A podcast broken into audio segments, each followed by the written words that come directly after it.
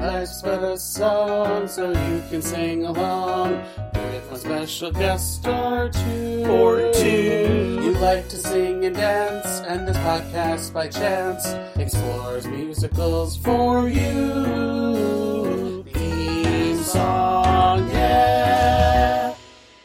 Everyone. Welcome back to another episode of Life's But a Song, a podcast that likes to live in the land of musicals. I'm your host, John, and with me is my, one of my all star guests. She's been on, I don't know how many episodes already. Uh, She's Oh. also my movie deja vu co host. It's Shady, everyone. Woo! Hi. Thank you for having me back. I think this is my fifth time meeting with you for this podcast, but technically my sixth episode because Gallivant was split in two. That's right, because it was two seasons. Okay. So let's see. It was Yeah. My Musical, Gallivant, Sing Street, and um, Hearts Beat Loud. Hearts Beat Loud, and now Swiss Army Man. That's right, Uh-huh. Swiss Army Man. So Shady was very adamant, but let me do let me do the intro of Swiss Army Man, and Yeah. then we'll we'll get into it. Uh, Swiss Army Man came out in 2017. I want to say nope, 2016. I wrote it. I didn't write it down. That's why I'm guessing 2016. It is screenplay by San Quan and Daniel Sh- Shiner. Uh, yeah. Uh, Kwan's American name is also Dan. Um, so collectively they are known as Daniels. Wait, did I did I write the wrong name down? Hold on. No, I think I totally probably- did. Nope, I totally did. Take two. Action. Okay. Swiss Army Man came out in 2016. It is written by Dan Kwan and Daniel Scheinert. Sh- Sh- Scheinert? Scheinert? Am I saying? Sure. great? They're they're collectively known as Daniels. The Daniels. just call them. Okay. Yeah. Uh, music by Andy Hull and Robert McDowell, and directed by the Daniels. And according to IMDb, a hopeless man stranded on a deserted island befriends a dead body, and together they go on a surreal journey to get home. Um. Okay. okay, John's giving me a look. Okay. So. I want to correct the IMDb, but I also don't at the same time because it's part of the twist at the end. There's like a twist kind of at the end for those of you who haven't seen it. I know it's been five years. Yes, five years since this movie came out. So like you should have seen it by now. Or you if you wanted to. Uh you find out the twist is that he's not on a deserted island. He's he he he got the sads and ran away into the woods, basically. Well, he's on a deserted island in the beginning, but he gets off pretty quickly. Well, okay. So here's my first real question before we get into why you picked this movie. Do you feel like though that this whole movie is truthful or is it Yeah. or is it what's his name? Hank. Hank's vision right before he dies when he's hanging himself for, at the beginning of the movie. No, I think it's hundred percent truthful. I think I think it's dark and evil if this is all in his head. Because if it's all in his head, that means that there's no hope for anything in the world. The whole movie is about learning how to find hope and wonder in the world again, and that's why it's so beautiful. I- so if he kills himself and he dies, then it all means nothing. I well, I was wa- well, so I I was watching it and it was it, I I do agree with IMDb when they say that it's a surreal journey, which I feel like it could have been a musical. It is it's kind of a musical. But like, you know, with more original songs or like an actual like dance break musical moment or something. You know what I, mean? okay. you know what I mean? Like, Like a, a, a more traditional musical. yes. Or something along the lines of like, ooh, okay, deep cut. Ready? There's this movie called Southland Tales. Not sure if you've Okay. ever seen it or you, the Uh-huh. listener, have seen it. In it, Justin Timberlake has like a vision of sorts or a dream or something where he's lip syncing the killers, all these things that I've done. And I feel like Swiss Army Man could have had that, a moment like that, where it's like a music video or something. Does, Okay. Am I making sense? No, that makes sense. Okay. But the characters do sing in the movie, and they do sing about their feelings and about what they are doing within the world of the movie. Oh yeah, so there are uh 15 songs. Uh however, one of them has like reprises in like a music It's- montagey moment Yeah. cuz they they sang Cotton Eye Joe and the Jurassic Park theme and then there are other songs that are original to for the movie. But Mhm. my favorite moment was when Hank is singing Cotton Eye Joe, and then all of a sudden he's like, "It's the song that you hate that's stuck in your head." I was like, "Yes, yes, it always is." Or it's always the song Yeah. that you're just like, "Where the fuck do I know this from?" Yeah.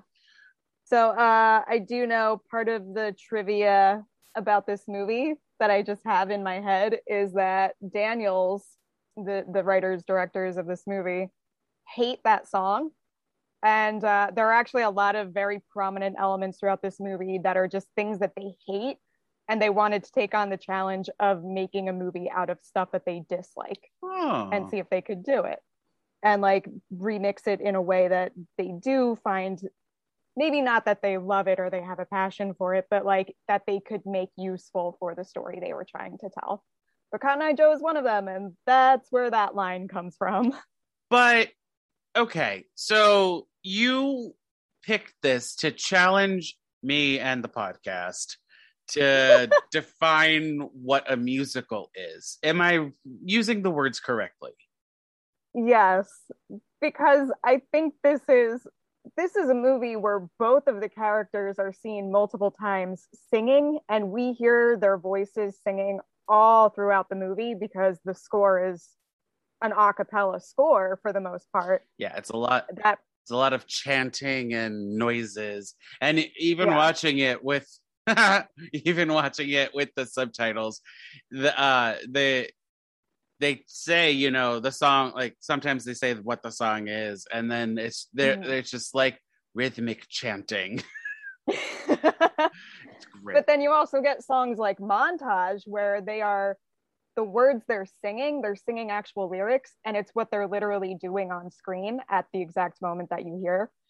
So you know they say now we're starting a fire while they're building a fire or now we're shooting at fish when they're shooting at fish. Right. But they also break into you know they have like these held glances throughout that montage and that's when they sing about their emotions. So one of the big lines is are we falling in love? when they're just smiling at each other it's something that in a non-musical would not get vocalized but in a musical pe- characters sing about it so where does this fall that it's kind of doing both i would feel this is more like a sing street situation or hearts beat loud situation which were episodes you were on callback hey uh, where this is a movie with music, not necessarily a musical movie. I feel like I don't. Uh, ooh, ooh, that's how I'm mean, feeling though. I know. Well, that's that's how I would normally feel too, but I do think it is open to depending on how you define a musical, it's open to well no, this is because it's not diegetic music um for the most part. Some of it is, but not all of it. Um and then they did uh I remember reading that they basically crafted Daniels crafted the story basically in collaboration like they, they crafted the script in collaboration with Andy Hull who uh, Is composed the music one of the composers. yeah he was the from what i understand he was like sort of the driving force behind uh, most of the score I believe it. he basically composed the score as they were writing the script and they did it in collaboration they recorded the score with paul dano and daniel radcliffe before they shot any of the movie and then for key scenes they did playback like they would in a musical or a music video Hmm, instead of most movies traditionally add the score post production that's really fascinating. Yeah. So like like this it, it's technically a score and not considered like a musical soundtrack. Well, yeah, because I was like you there are track titles for the songs. It's kind mm, it's kind of operatic in a way where it just blends into one another and sometimes you're just Yeah. like what song are we on? well, for me that's that's how I see opera sometimes where I'm just like I don't know this. It's it's all one song basically in some to some capacity. But here I did no research and this is fascinating about the uh like I didn't realize that that was how they crafted this film. I just rem I and I also this is the first time of me watching it. Like I've wanted to see this movie for years, but it's just never Yeah. been like on my radar at the time when I'm like, let's watch a movie. You know what I mean? Right. Yeah, it didn't get I mean it got a theatrical release, but it's A24. I don't think it was super wide and it probably wasn't. I don't know. I I kind of remember it being a big deal because like people loved seeing Daniel Radcliffe fart for two hours or some or an hour and a half, I should say. I mean it dev- it got a festival run before it was released in theaters. Um, another fun fact uh, about this premiered at Sundance and about half the audience walked out before like the halfway point of the movie Because of all the farting and the boners. because of the farting. Yeah, boners, farting, shit. But I have to say though, like I know we're, this is a musical podcast, but I feel like we're not gonna be like any other episode I've had. uh, No, I mean this is also again maybe not a musical. I know, yeah, yeah. I well, yeah. it kind of it blurs the line between how much because because a score in any movie and not even a non-musical movie the score is important it helps sell the action and the emotion and but it's normally not done so closely in collaboration with the story making process the way this is and on so in oh oh go no, ahead. you finish your thought. Oh, okay. I was just going to say, and that reminds me more of a musical. The songwriters will work very closely with the book writers most of the time. Well, because I was looking on, I'm looking on IMDb right now, and musical is not one of the genres that they have. But like IMDb is not God. Let's be real here. We, Right. I, I read the little synopsis, synopses from the very uh, every episode from IMDb, and it's usually like the first one I pick. The first one I see is the one that I pick. Because Okay. ideally, that's the one that you read when you go to the page and everything right. but they have been so wrong on so many things that I'm gonna maybe say like they do have a fan the uh the fantasy genre as one of the ones but like Mhm. I don't know you're you're giving me a compelling argument that like maybe musical could be a genre but it's not like the first maybe it's like the Right. third or fourth Structurally, the genre this best fits into is romantic comedy, yes but it's not. It's also not really what people would consider a rom com story. Now, wait, when you say rom com, though, you're talking about between Hank and Manny, right? Yes. Because, yes. like, although they're obsessed with Mary Elizabeth Winstead, and again, who isn't? Who isn't? Uh, Which I think is a callback from from, from our podcast. right. Final destination. Yep. So go listen to that where we lust over her for an hour and a half. But uh it's more their relationship because when they kiss underwater, Mhm. that's when you realize they're in love. God, this Yeah, movie's well, fucking it- weird. Yeah. this movie operates on a few different levels where I mean if you want to take it my interpretation of this movie is that for the universe of the film it's all literally happening but for our view of it it's all metaphor and Hank and Manny represent dual parts of the same person so it's a that moment to me is about loving yourself and fully accepting yourself. I did not read that. I mean, I knew it's A24, so obviously everything that they're Right. doing that you're seeing is has a deeper meaning and it's metaphor, simile, whatever, any sort of Mhm. comparison, uh symbolism, everything. Right. But I also was under the impression of what I first asked you that this was all false. Like Okay. That this is a dying. this is a dying dream. And that's how I So you went in a very, very different direction from me. Cuz like. I mean, he's about to hang himself. He and he, the the stereotypical thing is like the life flashes before your eyes. Mhm. Uh, not sure if that's true or not and no one Well, you you haven't died. I haven't died yet. Neither have I. Yeah. We will someday, and we will not be able to tell people what we saw. Unless it's uh, our literal dying breath, be like flashbacks. But I kind of felt like the only truthful moment was the beginning. Because it's just so happenstance that like he you see the body come up on the shore, which I'm Mhm. still unclear if we're on the, an island in the beginning or if it's the opposite side of town. Mm, like a like a different shore line. yes. From what? Okay. because like they don't explain how we got there with Paul Right. Dano. Like there, like there isn't a line, but there is a line about how Manny died, hmm and so I was just like, well, that's convenient that there was a bridge jumper and you don't see a bridge ever. Well, if you want my interpretation of it, Uh huh. so this is to me, this movie is all truthful in that it is truthful to Hank's emotional state. But Hank is not on a literal island. He, the island, it- it's all a physical manifestation of his emotions. And he is somebody who is already deeply suicidal.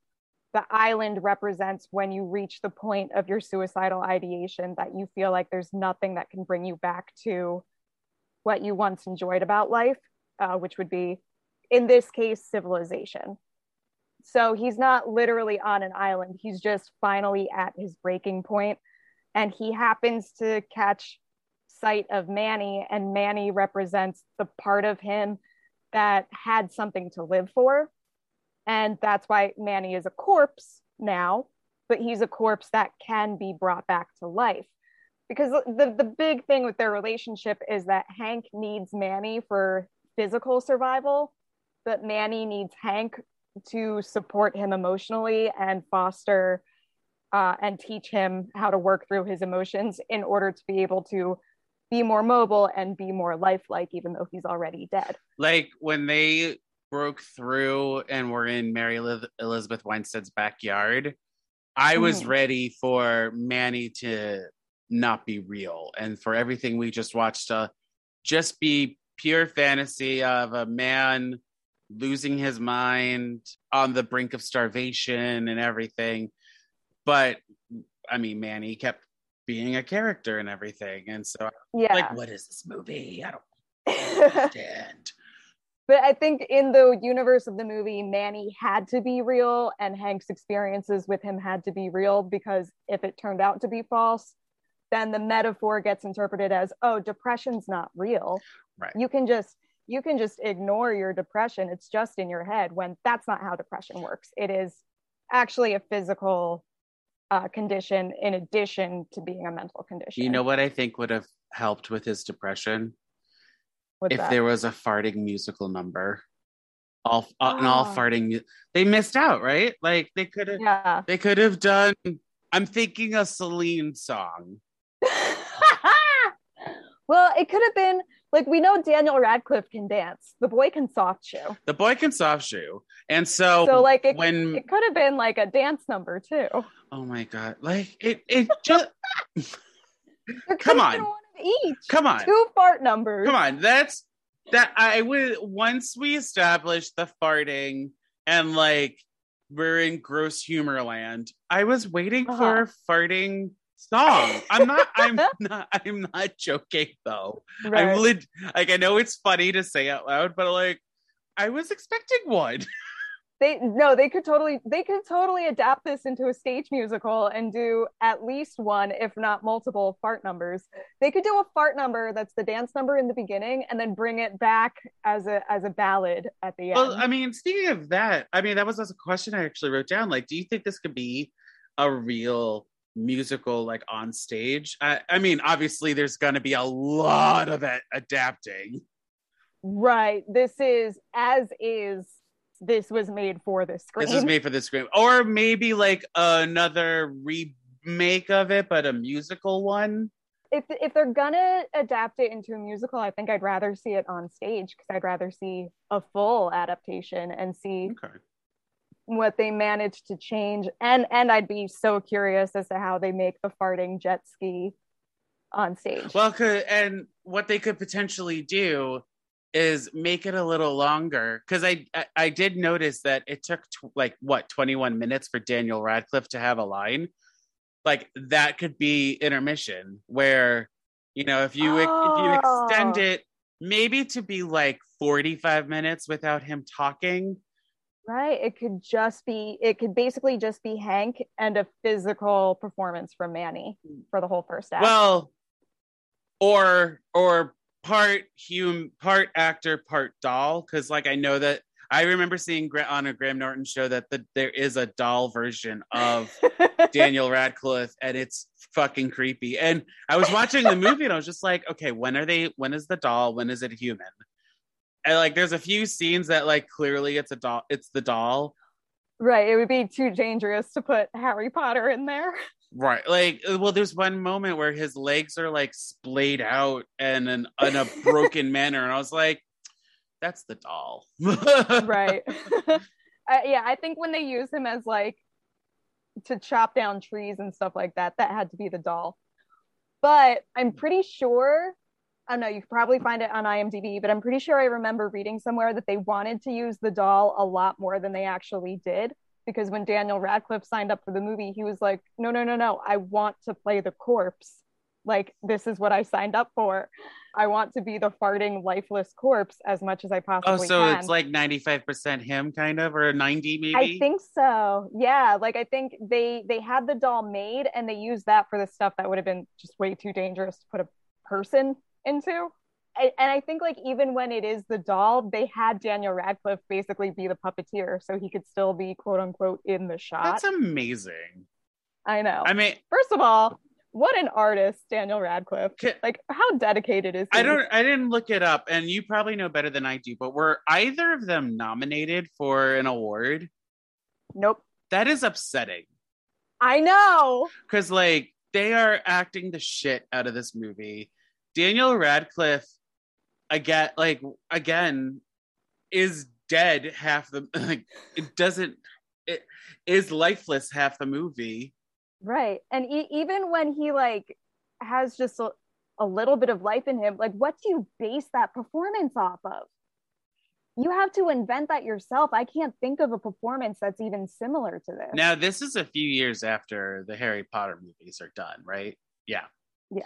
So he, I feel like he learned to act through those movies. And then afterwards, some of his choices are a little like, what the fuck, Daniel? But like this one, you, when you hear that he's playing a farting corpse, you're just like Daniel Radcliffe is crazy again, but then you watch it Yeah. and you're like, oh no, he's good. he's a great actor. Uh, Daniel Radcliffe uh, has taken a similar career turn as Robert Pattinson, where like they made their name and their fortune off of doing big mega franchises when they were very young. Mhm. cut their teeth, got their inways, and then since then they were like, I don't need more money. I don't need another franchise. I'm gonna do whatever the hell is interesting to me. Except, you know, And- Robert Pattinson is like, hey DC, how you doing? Well, but, but like that's why I mean, off topic, but that's why I'm excited about this new Batman movie because why is Robert Pattinson interested in doing it? He doesn't need to do it.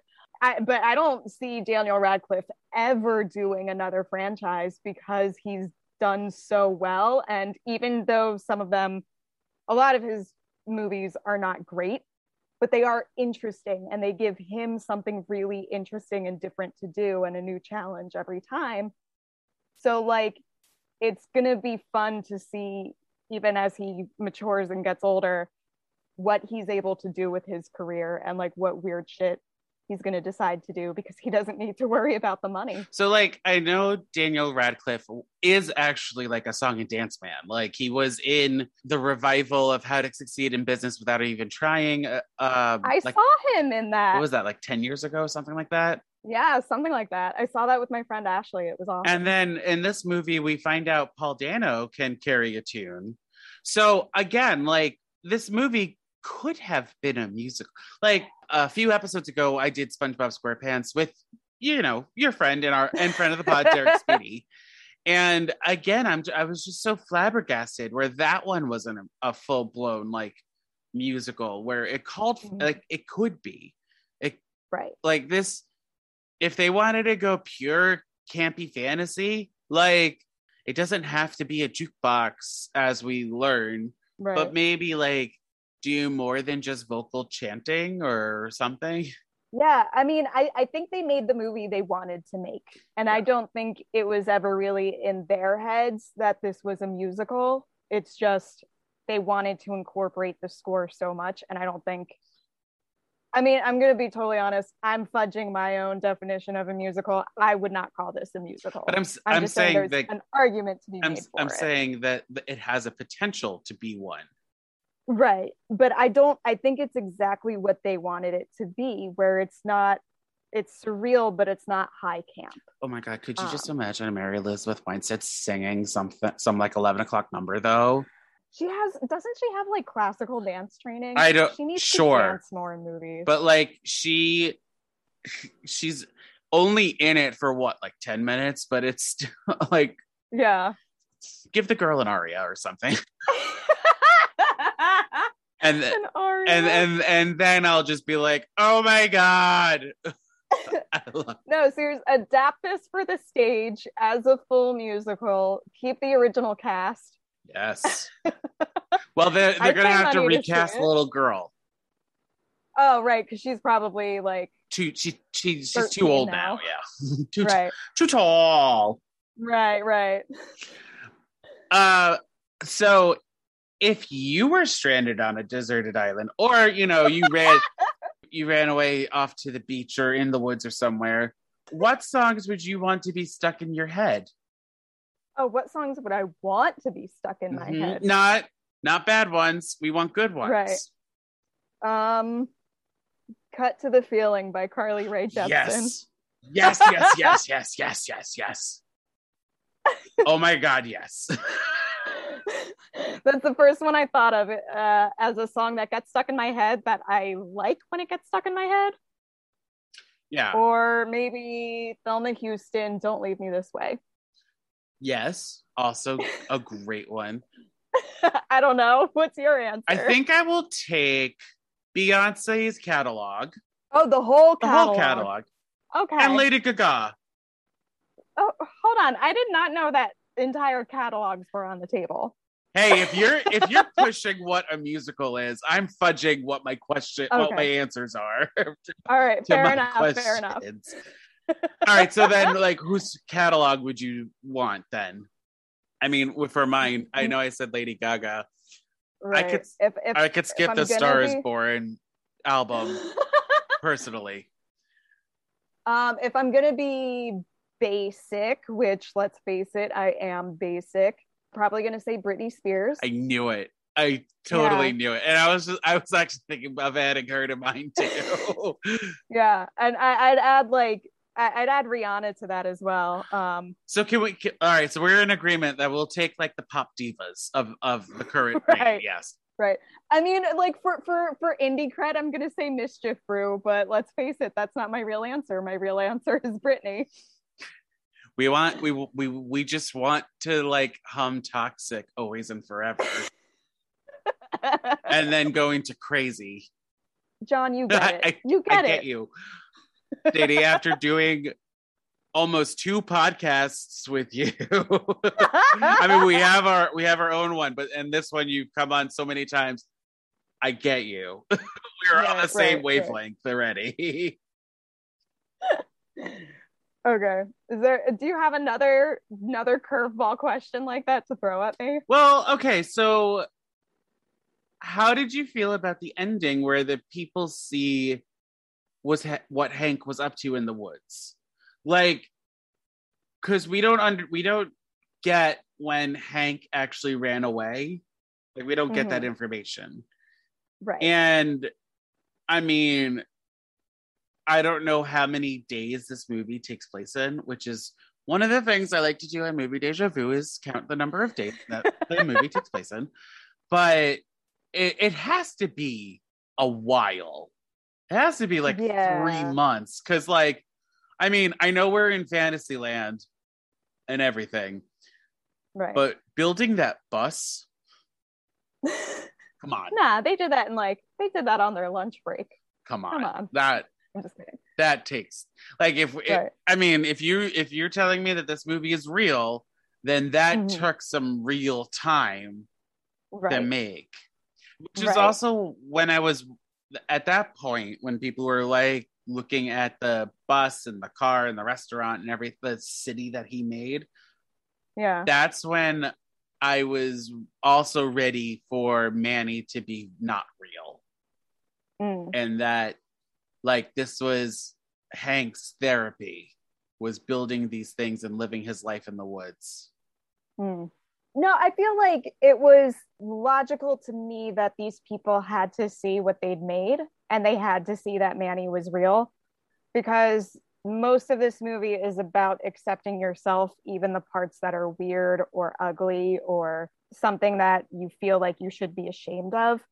And the next part of ex- like once you've accepted yourself, other people need to accept you too. And they need to sort of be able to acknowledge that like all of that stuff sort of represents the pain that he had gone through but also how he's able to create something beautiful out of it Mm. um, and i think it was important for us as an audience anyway to see that all of that stuff was real and other people it was tangible and other people could see it because they won't understand it unless they see it i kind of in agreement with you that that represents a therapy of some sorts for hank but that to me i think what's important is that other people come across it And wonder what the fuck is going on. Right. But it's also amazing that he built all of that, whether he built it with Manny or himself. It's amazing and it's beautiful and it's weird and it's hard to understand. But I think he built it himself because the way that they show? Manny is like he's very dependent on Hank until the bear attack. right. But he's also the tool. So like they built it together, but Manny was Oh, tool. okay. I see what you mean. I Yeah. thought you meant like yeah, sorry. No, I wasn't clear about like they weren't like lifting logs together, but like Manny was Manny farting was stuff together. that- Yes. right. And he he would chop the logs and then Hank would place the logs where they needed And to be. use the batarang through his mouth. right. Exactly. so- that was so stupid. Ah, this movie is so stupid. I love it.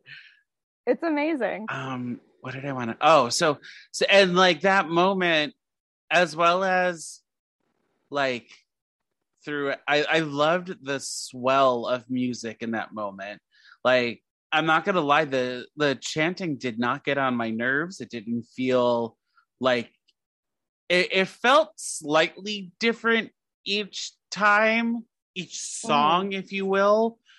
Yeah, I think they were using like different intonations or something. Mhm. I don't I don't know enough about music to be able to say. Well, so in the beginning, they they build the score in a way. It feels like where um you have Hank making noises, and then that gets repeated, like ha ha ha ha ha ha, like those kind of things.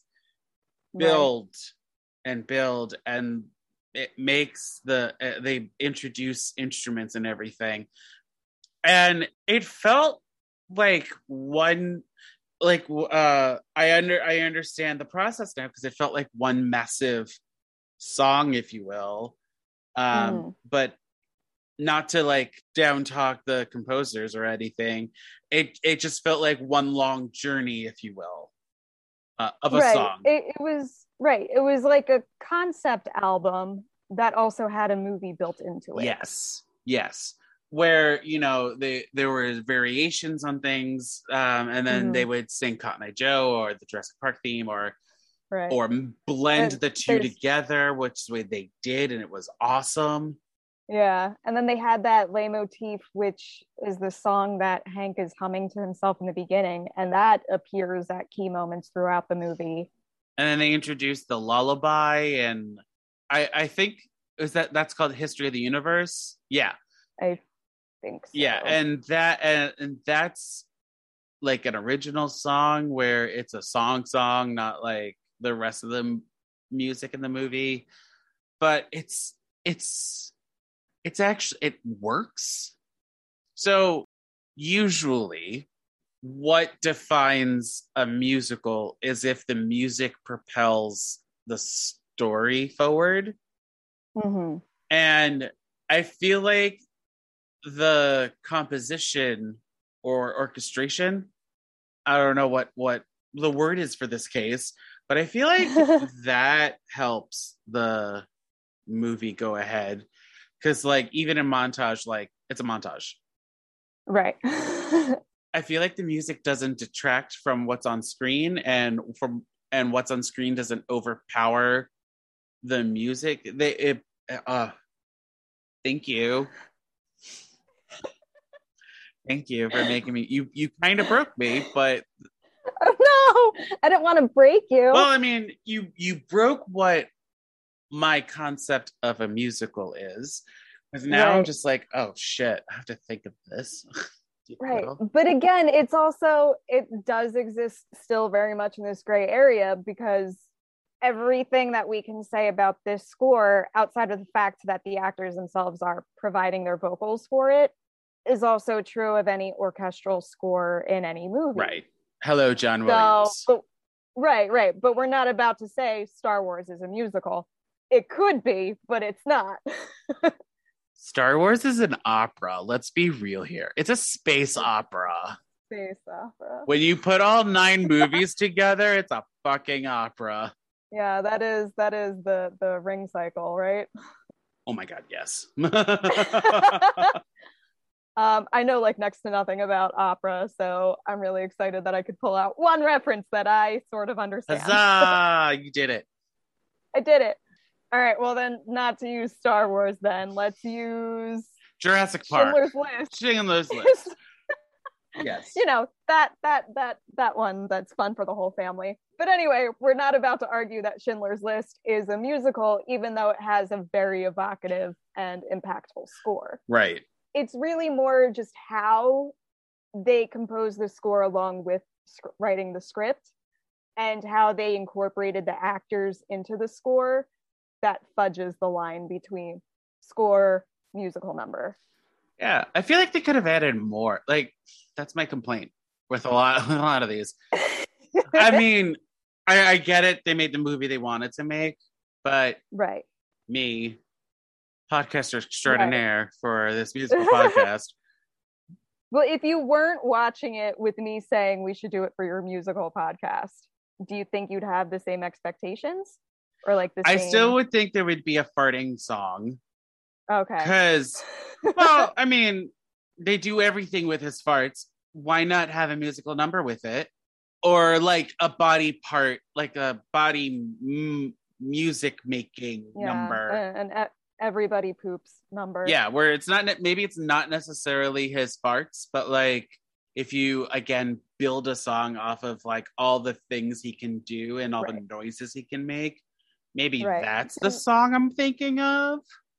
Okay. Because it is important in the movie that a lot of his bodily functions that provide the most useful tools are things that people are generally ashamed of or embarrassed over. Yes. His farts, his boners. We we we learn to hide those things uh, because it's impolite and unsanitary, but we attach shame to it as well. When we shouldn't be ashamed of those things, we should just be cognizant that it's not sanitary to fart in somebody's face. Meanwhile, they are having deep philosophical discussions about life that should be that should have been in like the good place or something. yeah. But no, it was very fascinating to like how Daniel Radcliffe's character is like a child in a way where Mhm. you know he doesn't know how Right. life is. He He- doesn't remember his life beforehand. Right. There's just something kind of beautiful about even when Hank is teaching him about masturbation and he's teaching him, okay, well, you look at a model, we're looking at these swimsuit models, but he's not talking about having sex with her. He's not talking about like objectifying her body. He's talking about imagining building a life with her. And that makes Manny have an erection. And I think people don't talk about masturbation in that way, where a lot of times there are emotional feelings attached to it. It's not just purely sexual feelings. Mhm. Like you don't have to get off necessarily, which Right. is a different podcast. If I'm Well, yeah. different time for different like- podcast. That Yeah. that that magical boner though was wild. Yeah. but but it is like going back to your point, it is amazing like how much philosophy and meaning they're able to derive from fart jokes and boner jokes. Always. That's and isn't that the goal like in life Yeah. to have Well, meaningful conversations while you're, you know, burping or something? exactly. And going back to how the directors and writers hate the song Cotton Eye Joe, and that's why they put that in. They also hate fart jokes. Really? They hate fart jokes. They think they are juvenile and immature. So they wanted to challenge themselves and see if they could make a movie based around the premise of a fart joke. I, my mind has just exploded a little bit. I Like know. It's it's I have this personal philosophy about filmmaking that oftentimes the best subject matter if you're creating art, the best subject matter for you to work with is something that you personally dislike because I think that means that you can bring a really unique point of view to it. I mean, it's great when directors can indulge themselves in the things they love. Often creates really fun movies. But I always think of Francis Ford Coppola, who hated mafia movies. He hated the entire premise of ever having to make a mafia movie. And when he went broke and the only studio job being offered to him was The Godfather, he was like, fine, I'll make it, but I hate mafia movies, so I'm going to turn this one to a fucking masterpiece. How about that? and he was able to do that because he brought a very different point of view to it that nobody else had brought to a mafia movie before. It's true. I mean, uh, and kudos to the Daniels because this movie is 100% original. yeah, Like, it's even Francis Ford Coppola can't say that about his movie because it's based off of a right, book. right. Like what, what, what? Can you think of anything that is like this movie? No. No, and and that's why I, I like always give kudos to A24 because they produce produce? Yes, they produce Yeah. pure original movies for the most part. I mean, I haven't seen all of them, so I can't Right. Well, even the ones that are adaptations, there's usually like a big swing involved in the Mhm. uh, execution of it. yes. Like, like they don't always hit, but they always swing very big. I think I'm all talked out of this movie, unless is there anything else you want to bring up? We can get th- to that with sharps. Sharp and flat? Oh, Sharp and excuse me. Did you yeah. say you wanted to do sharps and flats? I did say that. Let's get into sharp and flat, shall we? that. Sharp, flat. In this section, we're going to highlight some moments, whether we liked it or not. If we liked it, it's sharp. And if we didn't like it, it's flat. Shady, you were very excited to talk about sharp and flats. So let's Yeah. have you go first with your sharps. Okay, well, uh, this is kind of a cheat. I have not made this a secret to people who ask me about my favorite movies. This is tied with my favorite movie of all time. Which is? La Strada by Federico Fellini and this movie. I, I, I love these movies, and you could argue that they play with similar themes, so it's not that surprising that I love both of them, but they're stylistically wildly different. I mean, I'm Um, assuming La Strada has zero fart jokes in it, No, no fart jokes. A lot of music though, not a musical, but it is about music. or Um, or like a, a a wandering penis. no, they don't. Not not a literal wandering penis it, like this. No. Uh huh. Uh huh. but I'm gonna cheat and say the whole movie, everything about it is a sharp for me. But one thing that I want to point out that I really, really love and I think takes this movie over the top for me is when they write everybody poops with poop in the pages of the Bible. Just kind of when I saw that for the first time, I like went nuts in my seat in the theater. I loved it so much. What they're doing is almost by its pure definition an act of desecration they are smearing poop on the bible uh, on a holy text but what but it's not a desecration at all it's actually an elevation because they are creating new content out of it and if we're going back to everything as a metaphor the bible is a metaphor for the human spirit or the human soul and the poop is a metaphor for the human body and the physical form. And they are literally combining the spirit and the and the body together in a way that's really unique and really kind of beautiful to me. And they are creating a content out of it. And i love that hank introduces the book everybody poops as everyone reads this when they're a kid. And he's looking at the bible which is largely credited. I don't know if this is really verifiable but it's widely credited as the most read book in the world. So it's funny that he's saying everybody reads this but he's talking about everybody poops not the bible. And there that that whole juxtaposition sets off so many different things in my head that i just love and i don't know that there is anything in any movie or tv show that has like captured me so fully before and it's such a stupid little gag but there's so much meaning loaded into it i love it Oh my god. and that's kind of this whole movie, right? It's just stupid gags, but elevating them to mean something much deeper. Dear listener, that whole time Shady was talking, I had my head in my hand, trying not to laugh, cry while she's while she was on her soapbox. Oh my god, you've had too much time to think about this movie. That's the thing. This is like a thought that formed fully in my head the first time I saw that. This is not Oh, something I sat on and thought oh, about for a while. I just I saw the poop smeared onto a Bible to create a new book. And I was like, oh my God, this is incredible what they're doing. oh boy. Like, these are guys who know what they're doing. So I wrote down. I really liked learning Manny's abilities during the montage. Oh, that's fun. W- it's fun. It's en- it's pure joy, entertainment. Because like fart jokes are fart jokes, but like that humor that was during montage was new and interesting. Um, Yeah. So I really liked that. I thought it was a sharp.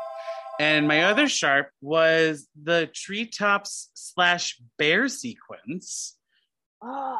because that one really challenged you to be like, what is real? Please tell me that you didn't believe the corpse came to life in reality. I did. Oh, God. But I mean, like walking and becoming more like a zombie, if you will. I believed everything in, that we see in this movie is 100% truthful. Oh boy. Oh boy. I'm still I'm still on that thought of that this is all pure imagination of a dying man. No, that's, I think it's open to interpretation. I have seen a credible interpretation of this movie, uh, a theory about this movie that Hank is actually a trans woman. And this is her journey in learning how to accept the parts of herself that she's disgusted with and the parts of herself that she thinks society is disgusted with. I don't agree with that interpretation necessarily, but I think it's very compelling.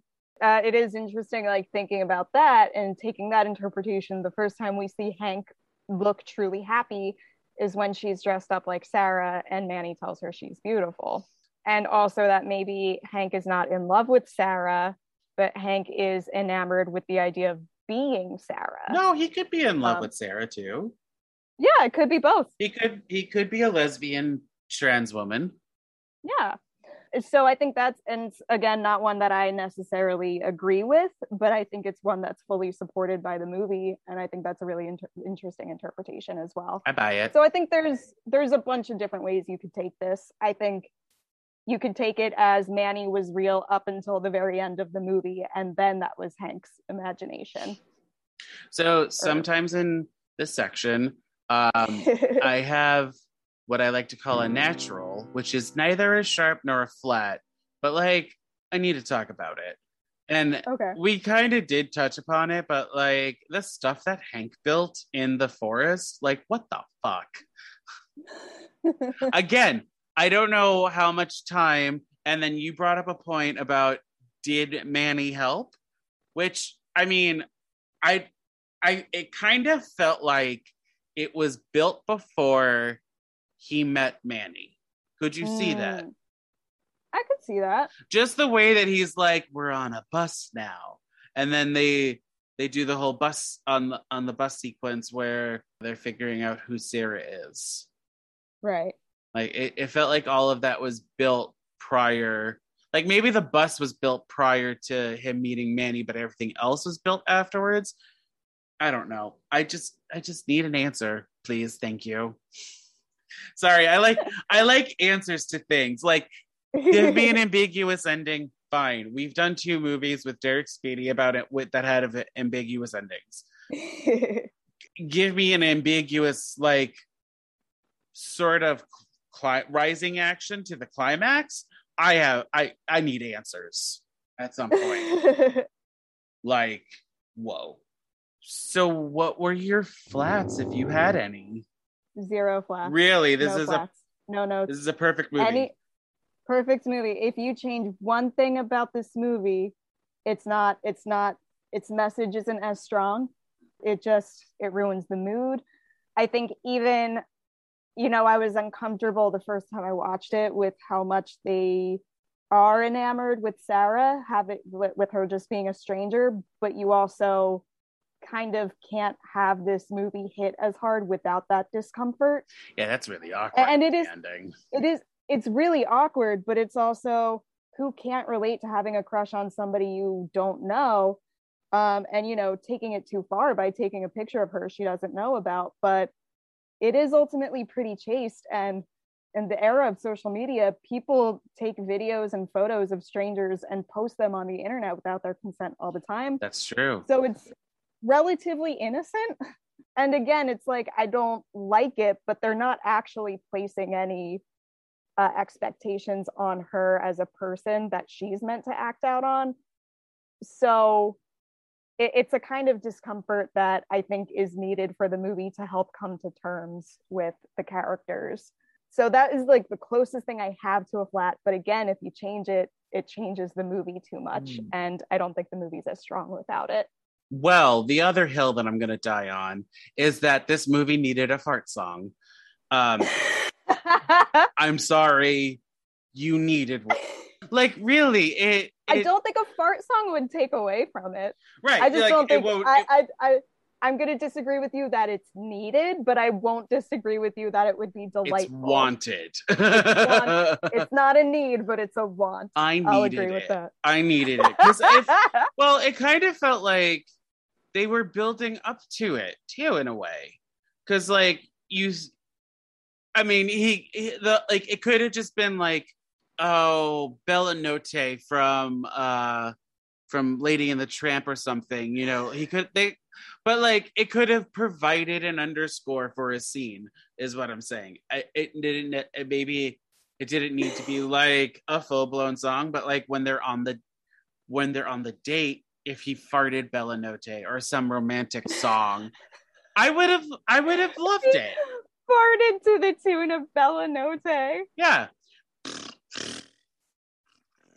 And I don't have to pay copyright for that because I didn't say anything. Bazinga. ah. clever, clever. I didn't plan it either. It just happened. uh, and then I, this is like very minuscule and very just me, but I didn't like the mechanical noise that Manny's boner made. It listen, it was a, it was a little weird. I'm not Right, gonna right. lie. the boner acting as a compass is fine, but The- adding a mechanical whirring is just a, a touch too far. A, a little too much, yes. Okay. It was it, it just it was a little uncomfortable to hear a whirring because like we are supposed to believe it's a real penis. I can't believe we're talking about this. oh god. After a year of podcasting with you, we're finally talking about a mechanical penis. I Ah. it, took, it took too long, really. way too long. But For, for the record, I have tried so hard to think of any movie I could even a little bit compare this to to make it a movie deja vu episode. Castaway, would that work? Would that have worked? They did name Hank Hank Thompson because of Tom Hanks, the star of Castaway.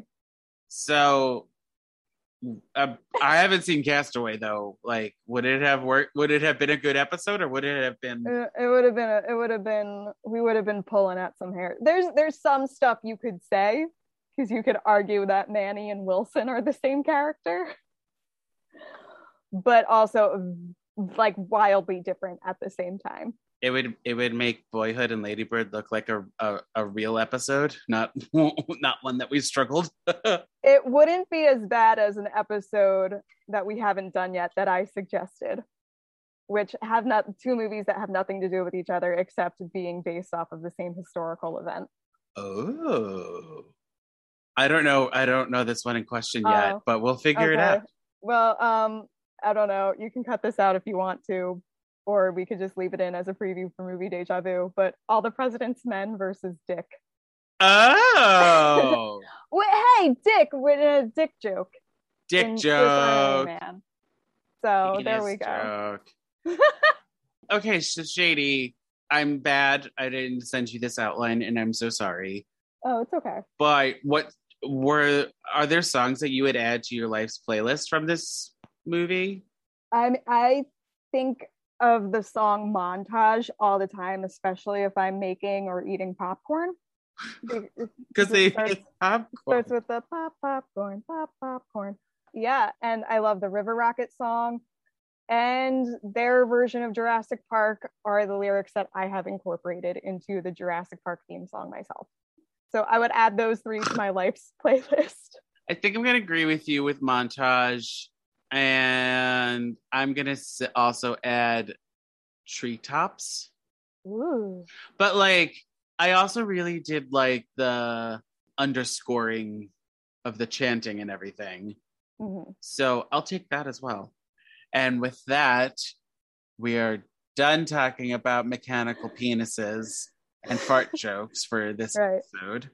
And whether a movie having a well incorporated score makes it a musical or not. Yes, I'm surprised we actually did get a good discussion out of it because, you know, the way that you built it up, I was just like, ooh, it's going to be like two minutes long, isn't it? no, there's there's What's an stuff to argument to, be made on both sides. yeah and it was it was an interesting take um i don't like i said i do see the potential of it being a musical Mhm. but as it is now i wouldn't classify it Right. Yeah, would- I think I think I'm with you. I, I think I would not call this iteration of Swiss Army Man a musical, but that there are clearly musical elements that are very strong. yeah and if like i don't know maybe if they did add more songs to it it could have been considered but Mhm. I don't know the way it stands. It's pretty. It's it's still a great movie. I'd say watch Yeah. it if you haven't watched it already. And Yeah. why did you listen to this whole episode of us spoiling stuff if you haven't watched it yet? Right. Uh, but Shady, Yes. is there anything you would like to plug or promote? Oh man, um, I'm gonna promote some first thing I'm gonna promote is something that has nothing to do with either of us, but it does have to do with this movie. Hey, Daniels, immediately before making this movie, were best known for directing music videos, including the amazing video for uh, DJ Snake's and Lil Jon's Turn Down for What? Which Sh- sh- shut the fuck up. and and it's a it's a fun song and a really funny music video so i'm going to promote that just go watch that give yourself a little lift take yourself back to i don't know seven years ago whenever that song was big So that makes a lot of sense now. yeah The mechanical boobs in that move in that music video. yeah yeah i think the first dancer you see in that video is dan kwan as well Oh, like i think good. he's one of the dancers in it um anyway Right. and then obviously the next thing i'm going to promote is movie deja vu uh, a fun Yay! Hooray, a fun podcast that I do with my dear friend John. Uh, that John John's mostly the mastermind behind it. Um, no, no, no! You stop right now. You make me sound good because you edit it. Uh, yeah, I do I do the post stuff. John does the pre stuff, and then we we both do the production stuff. Yeah. Yes. Yeah. Okay. Yeah, but like as an editor, you're while editing this podcast, I've had a lot of thoughts of like deep meet deep meetings while I'm editing, and I'm just like, I'm telling the story. So it's like that's what film editors do. Like Yeah. they're the ones that uh, like you have the script, but then they're Yeah. the ones that are actually telling the real st- like the the final story of it. yeah, and Yeah. and they oftentimes get to choose which take to use, which means they can make an actor look really good or really bad, depending on how much they like that actor. So thank you for making me sound really good. you i don't have to work much on you at all it's me i have to work on Mm, you stop right now. You sound great all the time. Oh no i don't um so let's end this love fest and i'm just going to say go listen to that we have a lot of fun with it especially recently we did the fear street movies which was super fun Yes, we did. listen to any of our horror episodes like listen to all of our episodes but especially the horror ones we have a lot of fun with those And some other one. Like I feel like josie and the pussycats was a great one Banger. and that's musicals that's musicals, baby. And Jem and the Holograms movie. I'm gonna prompt you, and then your Twitter. What's your Oh. personal Twitter? I forgot about that part. At Cookie O'Shady. You can find me on Twitter there. That's really all you can find me on. I'm not too active on anything else. And Shady, what kind of dessert are you? Uh, today, I'm gonna be Granny's homemade sugar cookies because this is a very comforting movie to me. And I don't have a grandma who bakes cookies, but if I did, I would imagine it's very comforting. Aww, we'll make you some cookies. Oh, Uh, thank you. I mean, my grandma is wonderful. She just, she's not much of a baker. Fine, Grandma. It's okay. she does other things. She's great at like Whatever. Grams. Yeah. Uh, and if you want to throw shade at Shady's grandma with me, or talk about Swiss Army Man and maybe defend if it is a musical, yeah. uh, you can email me at buttasongpod at gmail.com. I'm also on Facebook, Instagram, and Twitter, kind of, at buttasongpod. Tell us your thoughts and feelings about it. And then uh, if you want to be part of the next episode, we're going to be talking about, uh, we're going back to regular scheduled programming and we're going to discuss Happy Feet. So, Shady, I see that Hank is here and he's ready to take us out of this episode a la jet ski, uh, farting jet ski. And by Hank, I meant Manny. Or did I mean Hank? I don't know. I could, I, I am not drunk. Or am I? Maybe. let's let's go on the corpse and and jet ski away. Bye everyone. Bye. Special thanks to Justin Johnson for creating the podcast's artwork and to Nick Bombasino for composing the theme song and the jingles in this podcast. And thank you to Castbox for hosting this podcast. Bye again, everyone, and have a musical day.